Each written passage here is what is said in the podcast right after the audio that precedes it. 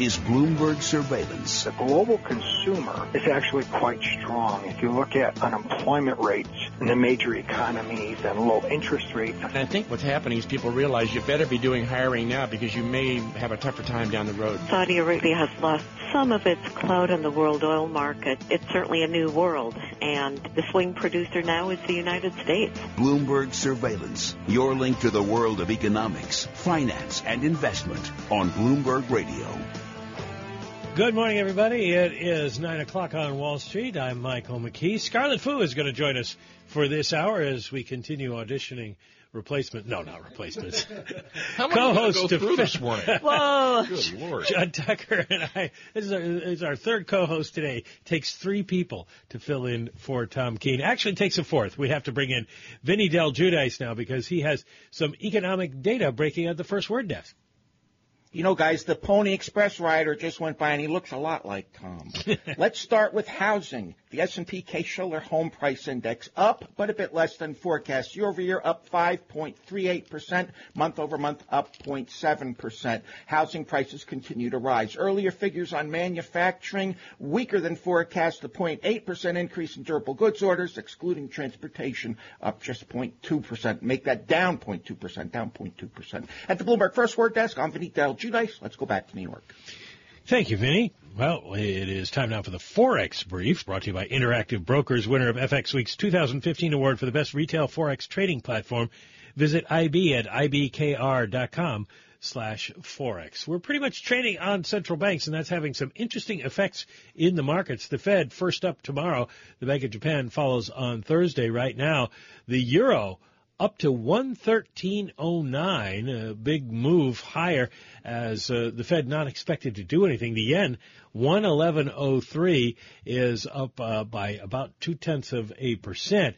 In China, the Chinese raised the yuan reference rate, actually weakened it a little bit, which has uh, Chinese forwards down, and that's having an effect on the rest of Asia, which is uh, sort of reacting. The biggest move, the Malaysian ringgit, down half a percent, going for three point nine two nine oh. So a complicated dance in the currency markets as they get ready for central banks.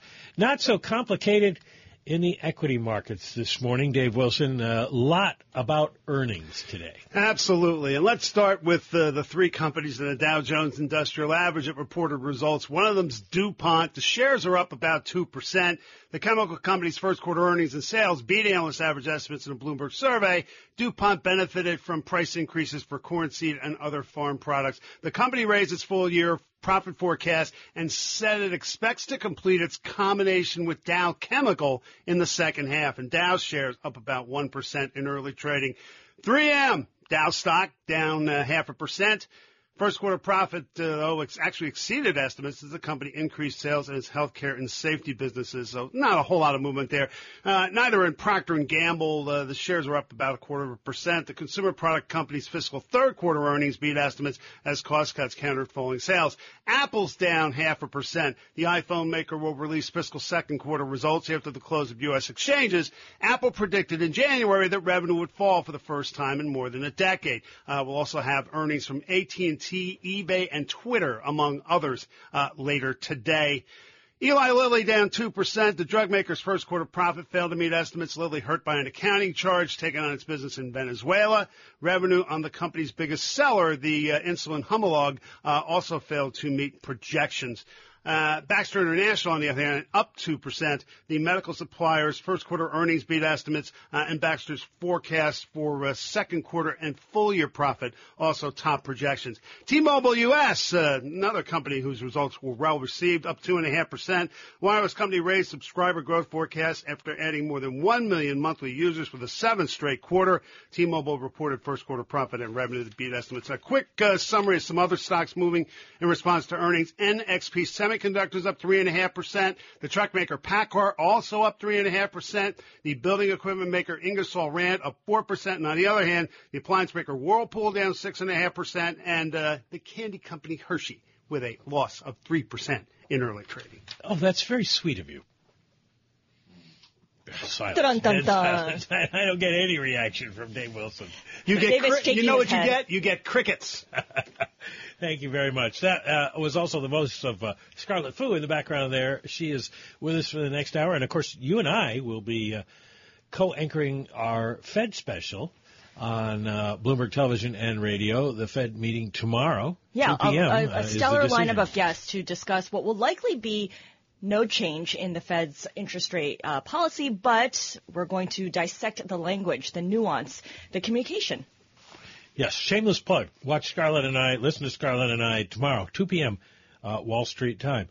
Right now we're going to talk about one of the issues that uh, the Fed is concerned about or has been concerned about, and that is what is happening in China. George Friedman is the founder and chairman of Geopolitical Futures, and he is writing about uh, the Chinese government and Xi Jinping, basically runs the country, taking on even more responsibility as he tries to move China forward. Uh, George, he is now taking control of the People's Liberation Army, which, uh, unlike the United States, it's, it's also a bit of an economic actor. It's an economic actor. It's also a political actor. Uh, People's Liberation Army has two major functions. One, protect the country like normal military. Two, provide internal security. Uh, when Tiananmen Square was crushed, it was the People's Liberation Army that did it, fighting Xinjiang against the Islamic terrorists. It's the People's Liberation Army. Xi is terribly concerned uh, about holding on to power. Given this economic situation in China, uh, there's a social unrest. He's trying to hold on to it, and he did something extraordinary. He took control of the Joint Operations Command Center personally, and this is like the president taking control of uh, the Joint Chiefs of Staff and the operations room in the Pentagon. He is worried about the status of the P L A, and he's going to personally run it. Well, the question that comes to my mind is when we have seen social unrest in other countries and the leaders of those countries have ordered the military to turn on uh, their people, they don't do it. But that doesn't seem to be the case in China. The People's Liberation Army seems willing to go along Uh, with the leadership. We saw that in Tiananmen Square. Why is that? Well, thus far they've gone along. But when they went into Tiananmen Square, they brought in military units from other regions. And remember, China has many regions, different languages, different religions. People they brought in were essentially foreigners. But it's also a changing situation. This economic situation in China is getting worse. Uh, I'm not sure that the numbers on G D P growth are real. I'm not sure about their other numbers, but they're having substantial layoffs. People who moved to Shanghai and other coastal cities have been let go. They're going home to their villages. There is tremendous poverty out there. I mean, the standard of living outside of the coastal region is below that of Bolivia. This is a very poor country, and the soldiers, particularly the enlisted people, Uh, they come out of uh, the peasantry, the poverty. Right. They're not from so Beijing or Shanghai. Excuse me? They're not from Beijing or Shanghai. Right. Uh, they are generally from the interior. This they see this as upward mobility. And Xi is afraid of them because these are the people who didn't participate at all, over a billion of them, who didn't participate in the boom and now know they're never going to participate in the boom. So he has to control them. So, George, uh, fold in what Xi Jinping is doing with his anti-corruption purge. Mike mentioned how the P L A is an economic actor, and a significant one at that. So as Xi Jinping continues to try to weed out corruption and graft from within his government and presumably the P L A, how does that make uh, more challenging his effort to, to complete, consolidate his hold over the military? Well, he calls it an anti-corruption campaign, but given that corruption is endemic, he could just about arrest every, anyone. It's a political purge. He is going after people in various positions who could potentially challenge him. One of his goals is that there should be no group outside the Communist Party that's well enough organized to challenge the Communist Party, and that within the Communist Party, anyone who shows tendencies or has a history that might resist Xi uh, be eliminated. And what he was doing there was intimidating the entire Communist Party, letting him know that I can arrest anyone at any time for any reason.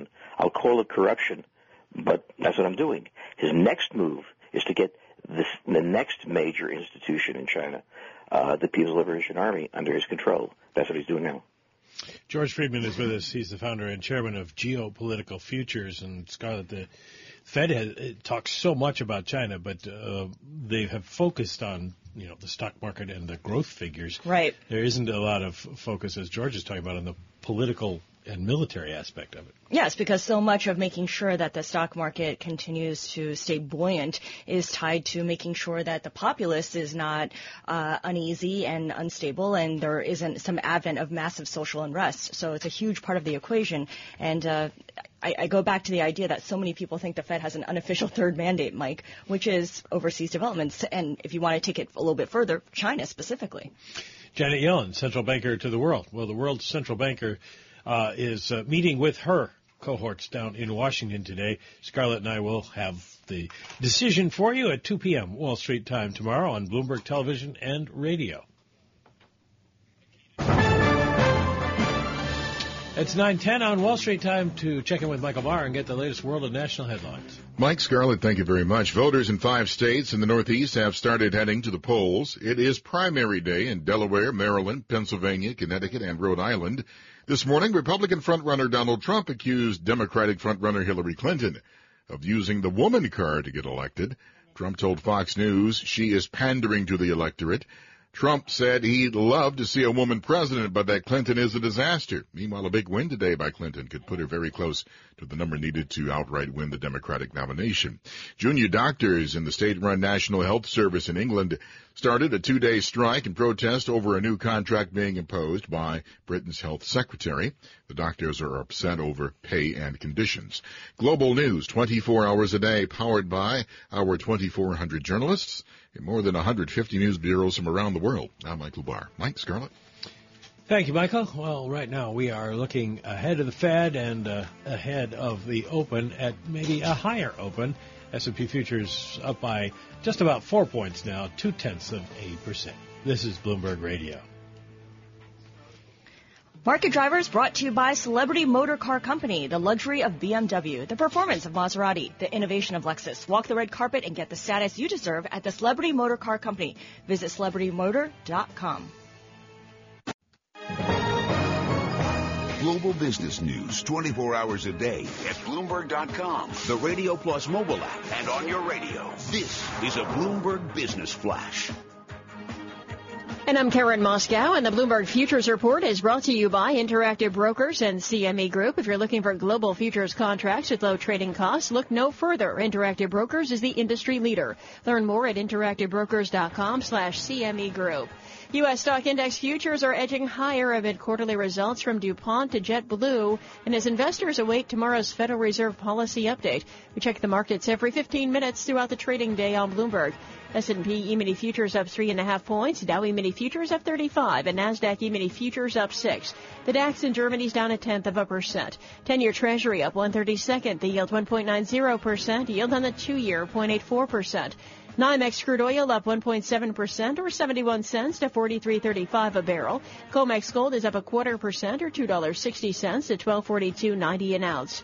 The euro, one dollar and thirteen twenty, the yen one ten point nine three. And that's a Bloomberg Business Flash. Mike and Scarlett. Karen Moscow, thank you very much. We're talking with George Friedman. He's the founder and chairman of Geopolitical Futures. Uh, one of the countries that is in the news uh, for a number of reasons, Saudi Arabia, its uh, relationship with Iran, its oil, and, George, now its plan to remake its economy. How stable is Saudi Arabia at the moment, and uh, how necessary is this remake? It, the economy is stable, and the society is stable for now. Uh, what they're worried about is what's going to be like in four or five years. They're assuming that oil prices will remain at this level or not much above it. They can't sustain their political obligations based on that. They pay various people, various tribes, and they've got to have the cash. So they're looking at something extraordinary, which is IPOing part of Aramco. And that's a huge step because symbolically that represents the Saudi regime. They took it over in nineteen seventy-three, and for them to Uh, be selling it off, essentially, to raise cash, uh, really is going to concern people in Saudi Arabia. So uh, the idea that they're going to remake the economy uh, in time to head off their problems uh, is very unlikely. It's, you know, they're even raising ten billion dollars on the markets right now to cover cash flow. And that's not much money for Saudi Arabia to raise, but the fact that they're doing that is scary. George, they have a timeline, a deadline built in, too, because the blueprint is called the Saudi Vision twenty thirty. That gives them all of fourteen years to turn the economy completely around. Has any other country attempted something as ambitious as this and done it without a whole lot of pain? Not without a whole lot of pain. The only one I can think of is Stalin's Russia. And he did that by imposing starvation on the peasants in Ukraine, using the money to buy foreign equipment. And it was a pretty horrible thing. The Saudis aren't going to do that. And the problem that you have is a culture that is used to not having to exert itself. So they're saying we are going to make a huge transformation of our society, and a society that has been built on the elite not having to go to much effort and the mass pretty much being taken care of. So this is going to be really tough to do. I don't believe they're going to do it. Mike, you got to wonder what this means for Saudi Arabia's neighbors. Yeah, uh, especially Iran, George. Well, it puts Iran in a much better position. Not that it wasn't in a good position before, but you know there are four regional powers in, in that area: Israel, Turkey, Iran, and Saudi Arabia. And in certain ways, Saudi Arabia has now taken itself off the table. That leaves three. Israel's not going to get involved. Iran has its own problems in Iraq. Watch Turkey. Turkey is the key player in the region, in Europe as well. In the Black Sea, this is the emerging country. As for Saudi Arabia, I'd call it a fading one. Well, that raises the question then of whither Turkey. Well, the Turks right now are very smart. They just don't want to get involved outside the country. They don't want to be pulled into Syria like the United States wants. If the Russians mess with them, they shoot down a fighter. Uh, they're willing to accept money from the E U to house um, uh, refugees. But what they're not going to do is expose themselves the way the United States did in Iraq uh, to fighting. So they're waiting, and this is driving the United States up the wall because they really want the Turks to commit themselves in Syria to put down the rising, and they're just not going to do that. George, do you think the U S is paying enough attention to Turkey? I mean, devoting enough resources and, and um, building the right relationships? Well, the problem is not the right relationships, it's different interests. The United States would like to use Turkey as its main force to stabilize Syria on its behalf. And the Turks are saying, uh, not in your life. I'm not, I'm not going to do this. I'm not going to do this for your benefit. It's not a question of relationships paying attention. Turkey has become a major power. It doesn't need a tremendous amount from the United States. We have relatively few levers, ah. and that's a problem. The uh, other question I had about Saudi Arabia is, and, and this would apply to other countries in the region, but Saudi Arabia has uh, one of the more extreme forms of uh, Islam in Wahhabism. It, can that be compatible with the kind of society they're talking about reforming into? Good question. That's a very good question, and it's a very tough thing to do because the Wahhabis don't have as their primary goal uh, stabilizing the royal family. Uh, some of them do. But many of them are very radical. So you have a, very, a country afraid of radicalization about to make radical change, or so they think. I'd argue that Vision twenty thirty is P R, uh, to let the people know they're doing something. But they're going to go very cautiously. They're not going to transform the economy in that time. And this is all cover for saying, yes, we have to sell part of Saudi Aramco, but don't worry because we have plans. Well, whether they have plans or not, they're going to be selling part of Saudi Aramco, and they've got to explain why. George Friedman, founder, chairman of Geopolitical Futures, thanks for joining us on Bloomberg Surveillance this morning. Scarlett, uh, Saudi Aramco is going to be a very big deal. I mean, five percent of the co- company, and you uh, extrapolate that out, you get a two trillion dollars market cap. Yeah, is going to remake the global oil industry for sure. I also wonder to what extent this Saudi Vision twenty thirty, and I, I know George called it a bit of a P R ploy there, um, means a changing role for women in Saudi society. Will they need to be more involved? Are they going to um, be more a part of the workforce, and will their voices be heard? It's it's a big question, and as you mentioned, it may not be compatible with um, the religious strains there. Yeah, it, uh, it it would seem logical that you would have to do that, but um, right, no but indication dot, dot, dot. You're going to. Yes. All right. Well, we will continue. Uh, with Scarlett Fu and Michael McKee here on Bloomberg Surveillance. We'll get you ready for the open in just a moment. It looks like we are going to open higher today. We've been about Three points higher all morning in the S and P futures, and that's where we are right now, about two-tenths of a percent. This is Bloomberg Surveillance on Bloomberg Radio Worldwide. We are counting down to the opening bell, brought to you by the Jeep Grand Cherokee, the most awarded S U V ever. The Grand Cherokee continues to raise the bar with its luxurious interior and legendary four by four capability. Drive on at your local Jeep dealer today.